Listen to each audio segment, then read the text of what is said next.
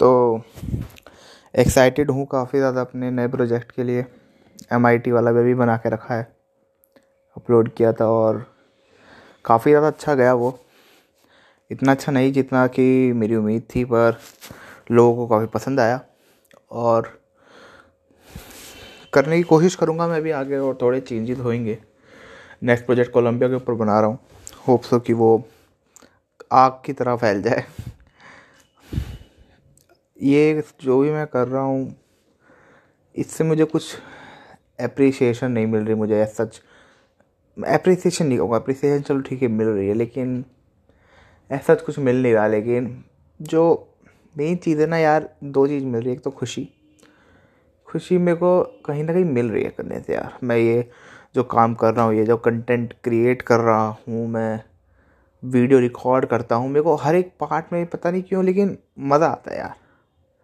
मैं जब video record करने जाता हूँ, मज़ा आता है। मेरे को स्क्रिप्ट बनाते टाइम बहुत सही लगता है। मेरे को अपना पीडीएफ बनाते हुए बहुत सही लगता है। मैं एडिटिंग करता हूँ जब अच्छा लगता है। अपलोडिंग के टाइम भी अच्छा लगता है। उसके बाद जब अप्रिसिएशन आती है थोड़े वक्त तक, वो भी बहुत ज़्यादा अच्छी लगती है। तो प्रोसेस का हर एक पार्ट बहुत सही लगता है। हाँ बुरा लगता है जब उतनी नहीं चलती कोई वीडियो जितना सोचा था। और इतना अप्रिसिएशन नहीं मिलता कई बार। लेकिन मज़ा आती है यार। मन करता है कि ठीक है ना यार, छोड़ो, आगे बढ़ो। अगला काम करते हैं हम लोग। तो ऐसा मेरे को हमेशा से बचपन से सिखाया गया था कि यार, पढ़ाई में ऐसा लेकर आओ, तुम जब ऐसा काम, तुम्हारा पढ़ाई में होने लग जाएगा, जब तुम्हें पीक मिल जाएगी एक तरीके से।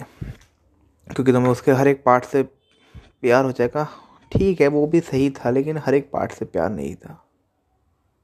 मैं जानता हूँ कि सम टाइम काफ़ी ज़्यादा मेरे को सिर में दर्द भी होता है, इसलिए कि इससे कुछ आने वाला भी है नहीं।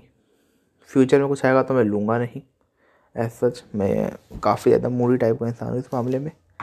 मुझे ज़्यादा कुछ चाहिए नहीं, मेरी बस यही एक उम्मीद है कि यहाँ से अप्रिसिएशन मिले, थोड़ा लोग जाने, और बस यही सब चाहिए मेरे को। पैसे, मेरे लेवल पे ऐसा कुछ खास काम नहीं करते, क्योंकि अपनी छोटी सी ज़िंदगी में मैंने देख रखा है कि जो मेरे पिताजी है, उनकी दुकान होने के बावजूद काफ़ी ठीक चिल लाइफ है। बुरी नहीं कहूँगा मैं, काफ़ी ठीक लाइफ है। तो मैंने तो फिर मतलब काफ़ी कुछ चीज़ें कर रखी है।